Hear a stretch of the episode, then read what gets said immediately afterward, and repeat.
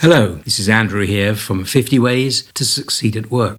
My podcast on Monday next is called Cut the Cuss. Nick Kyrgios, the Wimbledon bad boy, are you listening? Your undeniable sports brilliance is being soiled by your swearing, spitting, and other unmentionables. You're a walking or running example of why everyone should cut the cuss at work.